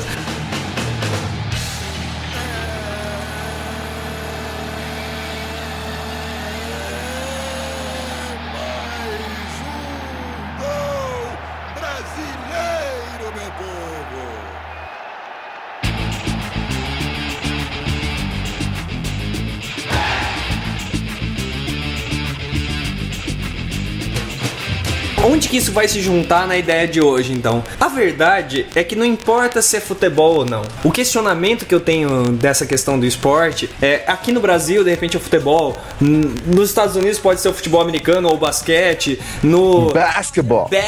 Na Austrália é o rugby, sei lá o que é. Só sei que é o seguinte, a criança... O que eu fiquei pensando, né? Você vê a dificuldade que essa professora, né? O quanto é pesado, né? A experiência que ela fez pra tentar explicar um conceito que de discriminação, né? E quando você assiste o vídeo, você concorda que foi uma experiência sensacional, a maioria das pessoas que eu conversei, pelo menos, acharam isso, só que é tenso, porque é difícil você mexer com o sentimento de uma criança, né? Agora, eu fiquei pensando assim, o problema talvez não seja porque gasta-se um tempo muito grande querendo educar o esporte na criança, né? O esporte, assim, não o fato de que práticas esportivas são boas, mas olha, a criança nasce, você já compra uma camiseta do seu time pra ela e já começa a falar, ela é desse time e tal, aí já começa a ensinar pra ela, é, porque é o Palmeiras, eu não sei o que, ou é o Corinthians, o São Paulo, sei lá. Mano, diga, mano. Comigo isso não deu certo, mano. Então, mas assim, contigo não deu certo. Frustrou. É, mas a maior parte das pessoas... Sim, acontece. Não, isso é verdade. Então, assim, você gasta um tempão... Aí, na hora que vem o tio conversar com a criança, você já fala pra ela assim, vai lá, fala pro teu tio que o São Paulo é uma porcaria.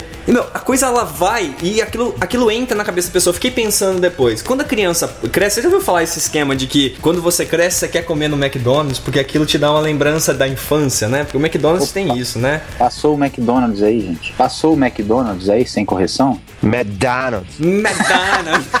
Não dou conta, velho. McDonald's, assim, meu, em algumas regiões, né, do sul dos Estados Unidos. O cara, e aí você vai hoje, mas McDonald's. Mas o pessoal fala que essa coisa de McDonald's, quando você é criança, você vai e tem aqueles bichinhos, né, que você compra no McLanche Feliz e tal, não sei o quê. E quando você cresce, psicologicamente, aquilo te traz uma lembrança boa, né? Então você, tanto que tem um colega meu que fala assim, toda vez que eu passo, quando ele fala assim, quando eu tiver um filho, toda vez que eu passar na frente do McDonald's, eu vou dar um tapa no meu filho. Porque assim, quando ele crescer, ele não vai querer comer, ele não vai saber por quê.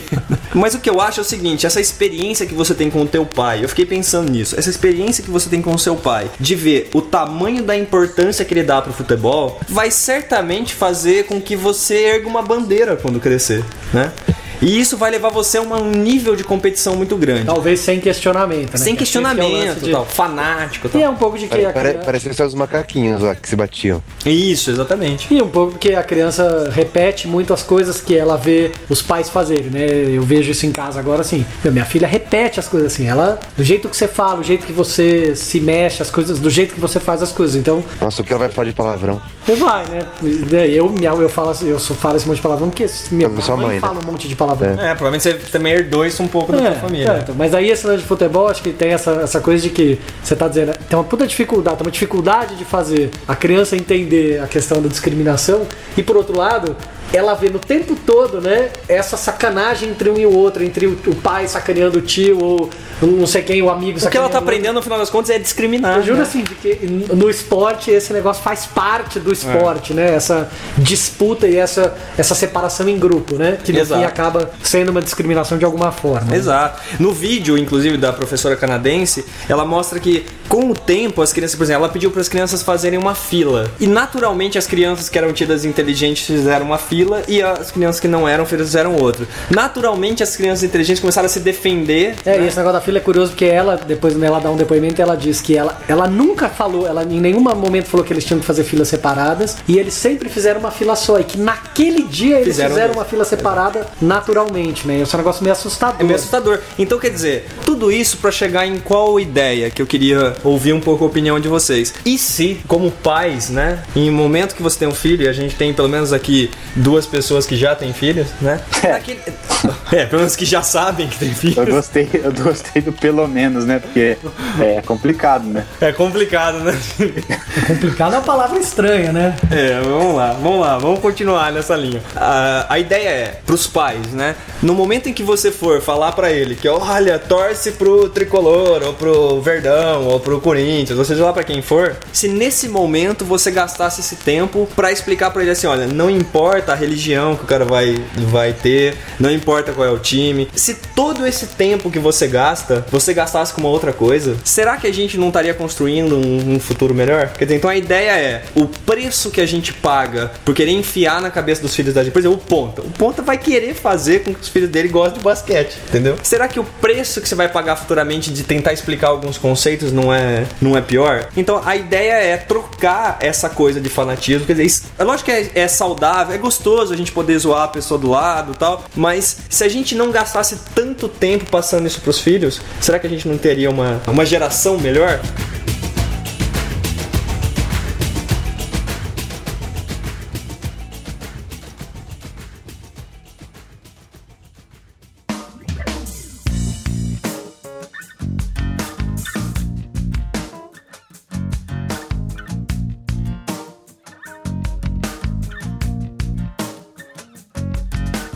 Maridão, você que tem filho, eu não sei o que você acha dessa abordagem. Eu concordo com você, acho que a ideia é interessante, né? O questionamento é interessante. Tanto o vídeo eu acho que é uma coisa legal de ver, porque um pouco a forma como sempre você vai vendo como as crianças vão reagindo àquele negócio é pesado, e o que é curioso, discutível nessa história é quão efetiva essa experiência realmente é, né? Pra criança. Realmente, as crianças que passaram por essa experiência vão discriminar menos? Não tem resposta pra isso. A própria professora não sabe dizer, e ela se baseou numa experiência mais antiga, e eu dei uma lida sobre isso, que é de uma mulher, uma professora também que chama Jane Elliott. Ela também não conseguiu concluir, né? De que tá. Então, dá pra gente achar que, ter certeza de que seria melhor? Não, mas aparentemente sim. E eu concordo bastante, acho que a ideia é boa e concordo com isso, porque eu tenho uma tendência a não querer impor nos outros, acho que eu faço isso naturalmente, tenho uma tendência a não querer impor nos outros o meu gosto ou minha vontade. E até, não tenho nenhum time... Apesar de gostar de Pulp Fiction. É, Pulp Fiction, não fico enchendo o saco dos outros pra ver 300, né, ou qualquer coisa assim. Mas acho que isso é uma coisa que pegaria, que pega sim, de que, né, se você não impõe, você dá talvez chance da criança no desenvolver dela ou no crescimento dela, ela ter as próprias escolhas. E eu sei que é um assunto, né, um pouco complicado, mas a religião vai pro mesmo caminho. Vai. Né? O esporte acho que é um fanatismo diferente, mas você impor uma decisão ou uma crença que não pode ser questionada é complicado. Então, tudo bem, a criança tem criança que você, né, esse ponto a pessoa falou, você diz, não, você vai ser corintiano, daí a criança cresce e vira palmeirense, para o desgosto eterno do pai. Azar dele, né, não dá pra saber e tal, mas acho que impor o negócio na criança tende a ser prejudicial em qualquer aspecto, né, a não ser que você esteja passando bons valores, mas não um fanatismo, né, que não é um valor em si, né, eu acho uma escolha sua, né, não é uma decisão, vamos dizer, pensada e arbitrada sobre um assunto, não, você tá dizendo, é um gosto meu, eu quero que você goste de carne. Né? É o acaso. É o acaso. Você nasceu na família palmeirense, então você vai... Não, e eu acho que além de tudo, é um contra-exemplo, assim, eu tô usando a questão do futebol, mas isso pode ser estendido também pra religião, pra lugares, pra qualquer coisa, que é um lance assim, quando você ensina pra criança que realmente uma coisa que é um puro gosto faz muito sentido, né? Tem esse nível de importância, como é que você vai conseguir explicar depois que discriminar os negros, os pobres, ou seja lá o que for, a classe, a minoria em um determinado lugar, não faz sentido, né? Não sei, isso parece pra mim um grandíssimo erro, né? Eu fico pensando assim, que você vê isso em diferentes culturas, né? Inclusive até aquela professora diz no início dos vídeos assim, que é uma coisa do ser humano, né? Você discriminar e dependendo de onde você é, da sua cultura, de onde você tem um certo tipo de discriminação, seja ou por causa da família ou por causa do país. No caso aqui no Brasil, né, você vê as pessoas se degradando, brigando, se matando por causa de um time de futebol, enquanto que lá nos Estados Unidos, quando eu assisti os jogos lá, a gente tava lá em Nova York, o Miami tava jogando, e eu ficava e a galera ficava gritando defense, né? Defense, que defesa, e eu ficava gritando o nome dos jogadores do Miami. E tipo, beleza, tinha até o momento que às vezes a gente começava assim a sacanear um ao outro, assim, pessoas desconhecidas, mas assim, ficava naquilo, tipo, não tinha que separar as pessoas. Por outro lado, aquela discriminação entre, assim, de brancos e negros ainda era muito forte. Inclusive, assim, muitos negros discriminavam mais os brancos do que os próprios brancos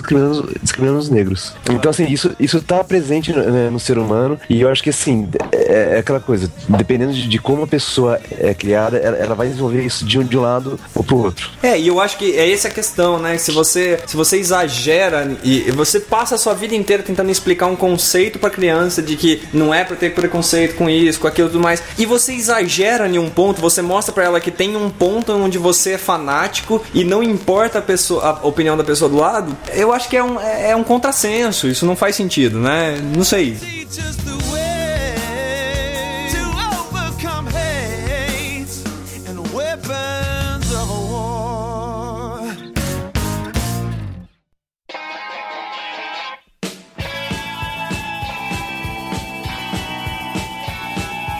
Cara, eu acho... tá errado. O quê?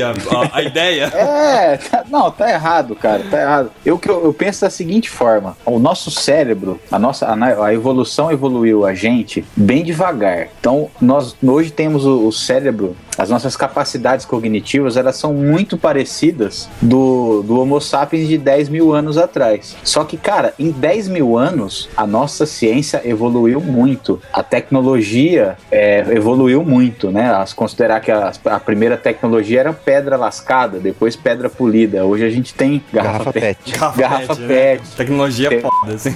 Temos poderosíssimos iPhones, temos métodos e equipamentos de diagnósticos, né? Fantásticos. Só que com isso veio a informação, veio o conhecimento, veio essa enxurrada de informação que a gente tem, né? E com isso as pessoas passaram a se conhecer também. Então hoje a gente sabe o que acontece ao redor do mundo. Então no Japão, um hit, né, de uma música no Japão lá pode ser uma música que foi lançada nos Estados Unidos. Então as coisas agora têm proporção global. O que eu quero dizer com isso? O nosso cérebro, ele ainda é o cérebro de 10 mil anos atrás, muito próximo daquilo, acostumado em viver em caverna e cagar em buraco. Só que hoje a gente vive tendo contato com toda a informação do mundo, né? E nosso cérebro não aprendeu. Então a parte cognitiva do nosso cérebro, principalmente a mais instintiva, ela ainda não se adaptou a essa nova realidade. Aí o que vem nesse momento é a educação. Então se a parte instintiva não funciona nesse mundo que tá aí, esse mundão de Deus que tá aí fora, a gente precisa trabalhar um pouquinho mais a parte racional e entender que os nossos instintos, eles nos enganam. Diferente de 10 mil anos atrás, que o medo, né, ele é uma sensação que a gente sente, aquela coisa gelada, quando a adrenalina ela é secretada por uma glândula que eu não me lembro qual. Mas ela é responsável por acelerar o batimento cardíaco e irrigar de sangue a musculatura. Pra quê? Pra explosão muscular. Então o medo é um mecanismo de defesa, cara. Só que hoje, esse mesmo mecanismo de defesa, esse medo, acontece com o cara na sala, quando ele tá numa discussão de negócios, numa reunião. Ele fica nervoso, levanta e dá um soco na mesa, né? Sem dúvida. Porque, então, o que acontece é, a gente precisa, agora falando muito sério sobre a bola da ignorância, que a gente precisa notar mesmo que os nossos instintos hoje levam a gente a tomar decisões erradas. Então quando eu falo a questão lá da linha da ignorância, que é uma brincadeira, mas não é, a gente precisa ter consciência desses instintos que hoje podem ser ruins pra gente. Então a gente precisa ter consciência do nosso meio. A gente precisa tomar consciência do nosso meio. Nosso meio já não é mesmo lá nas cavernas, né? Não é tão fácil de viver no nosso meio.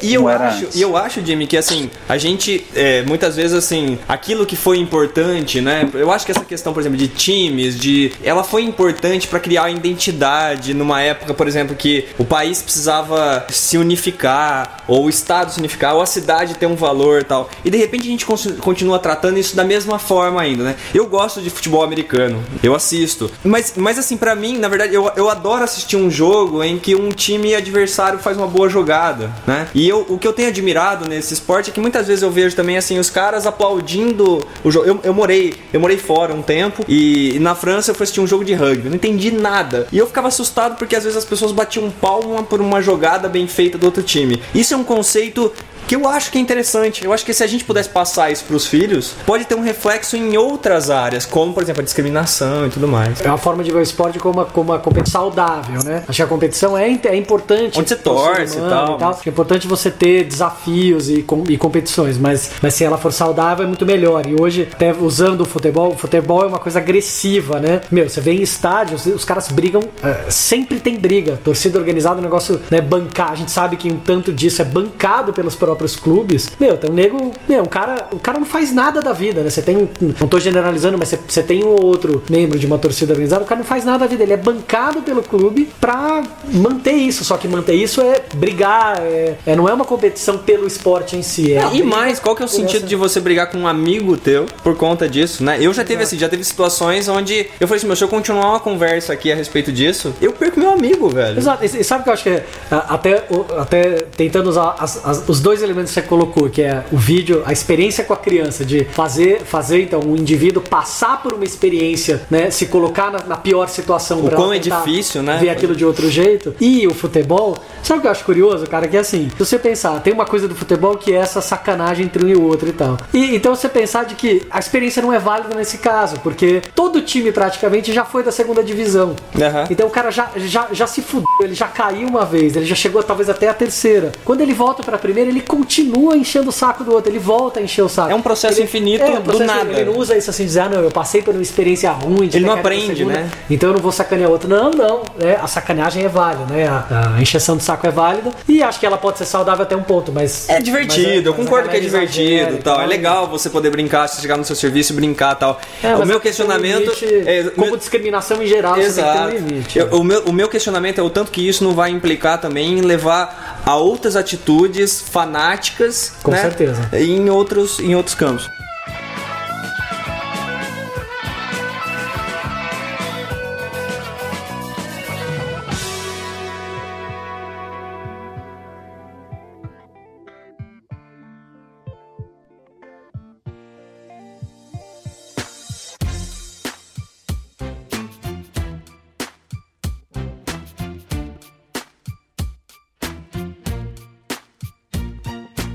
Você ia falar alguma coisa? Eu ia falar sobre uma notícia que eu vi hoje.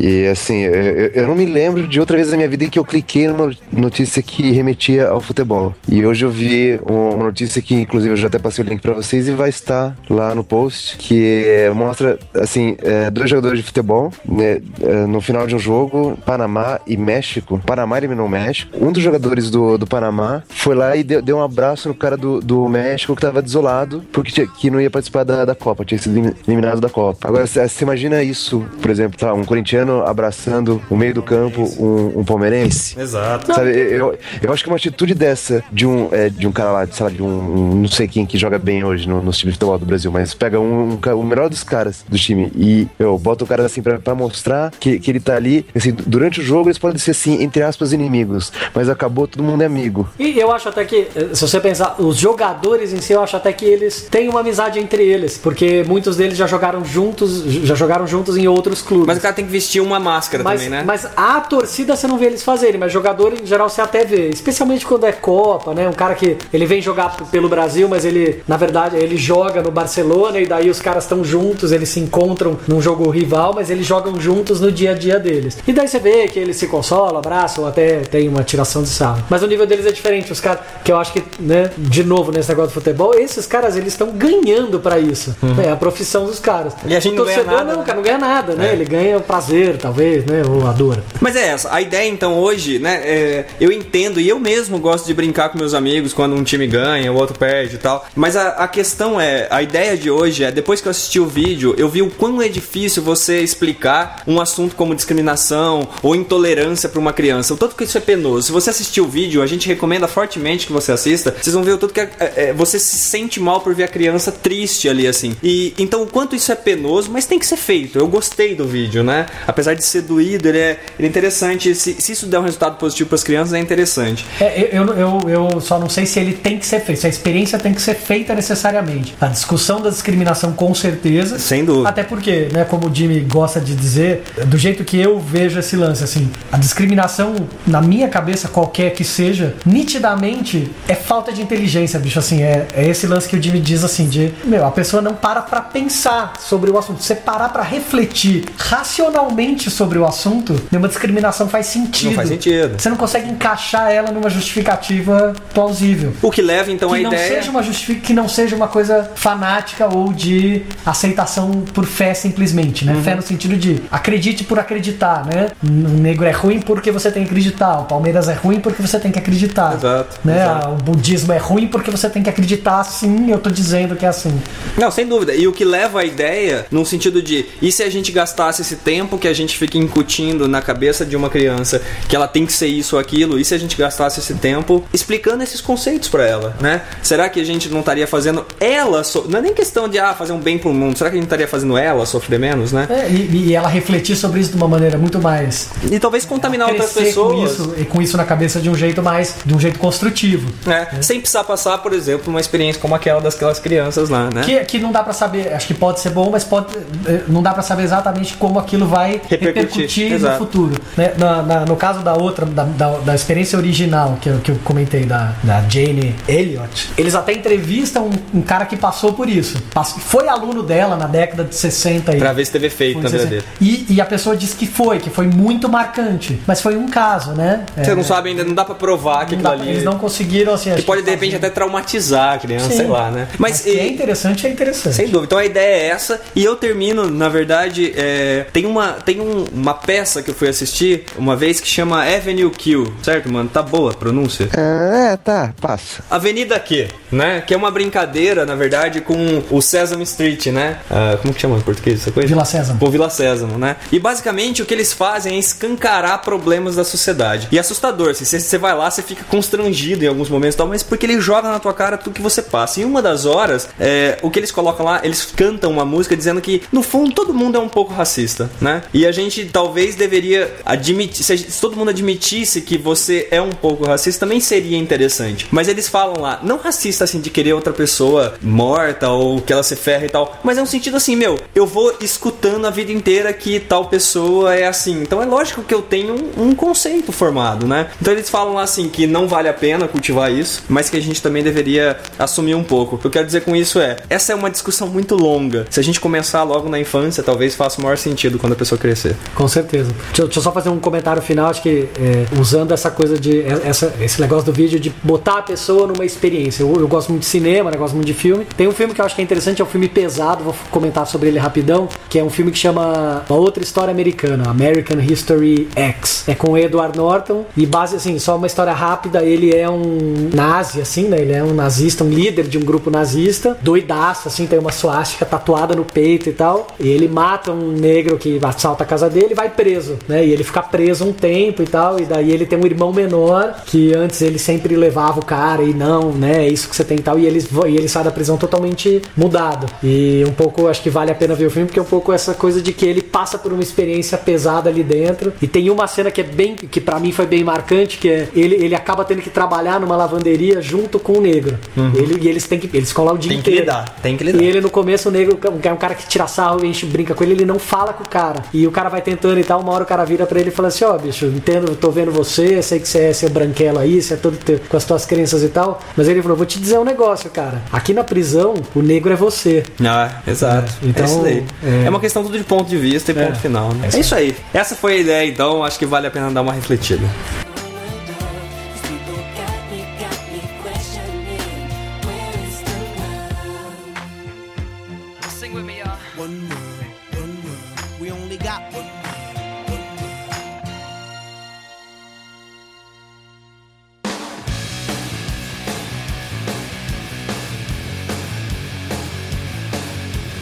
É isso aí, galera, esse foi então o episódio 42, o episódio que veio trazer a resposta pra vida, o universo, tudo mais, a ignorância, a linha da ignorância, né, o racismo, tudo, né, a educação, vamos trazer a resposta pra tudo isso hoje aqui. E a gente vai terminando esse episódio então, querendo ainda avançar aquela bola da ignorância, né, perguntando pro Jimmy, qual é a solução do enigma de hoje, aí, né, você vai falar a solução do enigma das bolas? Das pérolas. Isso. O enigma das pérolas. Ok, vamos lá, porque eu pensei uma solução aqui, que nem no anterior eu pensei uma solução aqui, vamos ver se tá correto, tá? Então a solução das pérolas. Vamos ver. Vai lá, qual que é? Então vamos lá, né? Posso chutar? Chuta, mano. Pode. Chuta a pérola. Apenas repita o enigma. Eu vou repetir com as minhas palavras, né? A gente tem 8 pérolas, uma delas é mais leve do que todas as outras que são iguais. Elas são idênticas, exceto pelo peso. Dá pra você repetir sem ser com as suas palavras também? Eu posso falar as palavras de Malba Tarran. Não, mas no final das contas são palavras suas que você está proferindo. Certo? Não, aí eu só tô repetindo, como se eu estivesse, tipo, psicografando, saca? Ele tá mala mesmo. Ok, segue do teu jeito, vai. Tá chato. Vai lá. Legal, então são 7 pérolas exatamente iguais, mesmo peso, e uma outra que é igual ela em cor e tamanho, exceto em peso, uma é mais leve. Como a gente descobre qual é a pérola mais leve? Ela é ligeiramente mais leve, obviamente, né? Okay. E temos somente uma balança e 2 pesagens. Ah, lembrei? Então você já sabia a resposta. Eu não falei que eu fiz isso na entrevista, cara? Você conseguiu fazer isso na entrevista, mano? Sim. Então vai lá. Acho que foi a única coisa que eu acertei. Então vai lá. Bom, você pode fazer 2 pesagens, você vai pegar, são 8 pérolas, você vai colocar 4 em uma balança, em um prato, 4 em outro. Ok. A que pesa menos, aliás, a que pesa menos é a que tem a pérola que pesa menos, correto? Então você descarta as outras 4, que tem o peso igual, e aí você vai ficar com 4. Você vai dividir 2 e 2 e vai colocar nos pratos, exatamente. E aí o que acontece? Acabou as pesagens e você não conseguiu descobrir. Pois é, então acho que eu entendi, acho que por isso que eu passei na entrevista. Deve ter sido isso. Você ia precisar da terceira pesagem, né? Ué, quando ele era pequeno, o que o pai dele falava? Um jogo de basquete com ele, entendeu?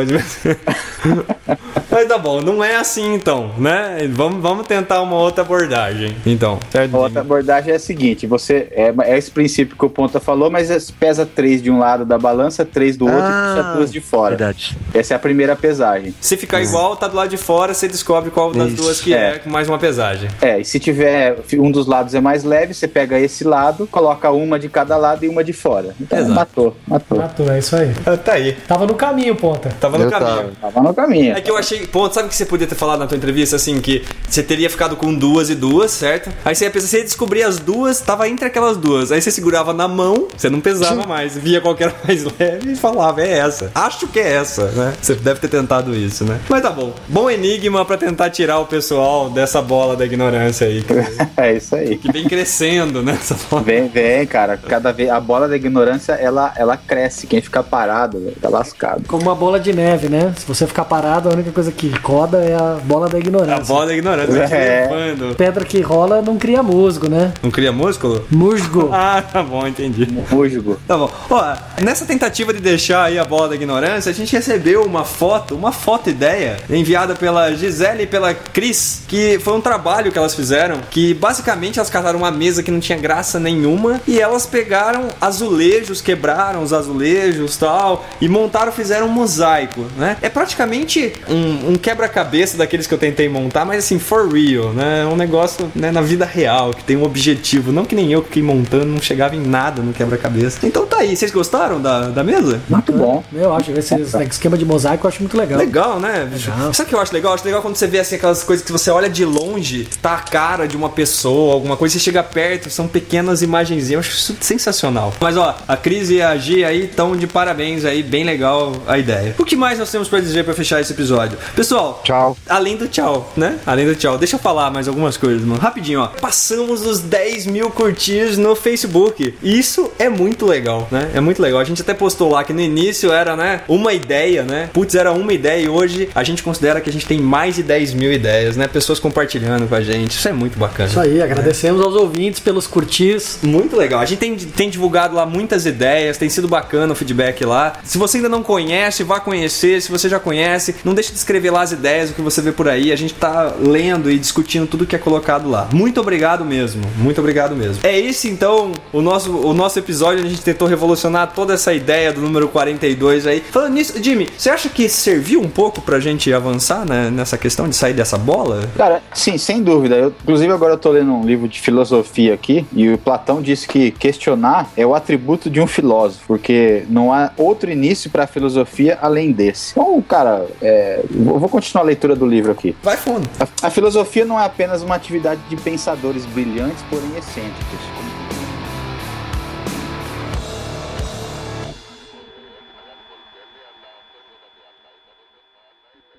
Olá. Ah, que saudade dessa voz aveludada. Muito obrigado. A minha aveludada? Muito obrigado. A do Ponta. A minha é uma bosta. Aí assumi hoje, né, Guaridão? Guaridão, eu diria que a sua voz é anasalada. Ah, boa. É. Isso no meu caso quer dizer que ela é uma bosta mesmo. Sua voz deve sair mais pelo nariz do que... É, porque minha cabeça é pequena, então ela ecoa mais no nose mesmo. É. Aliás, eu diria que tudo que o Guarido faz é anasalado. Opa! Peidou? É que hoje eu tô ventrílogo, tô com a boca. Ai, cara, vai desandar. É, vai.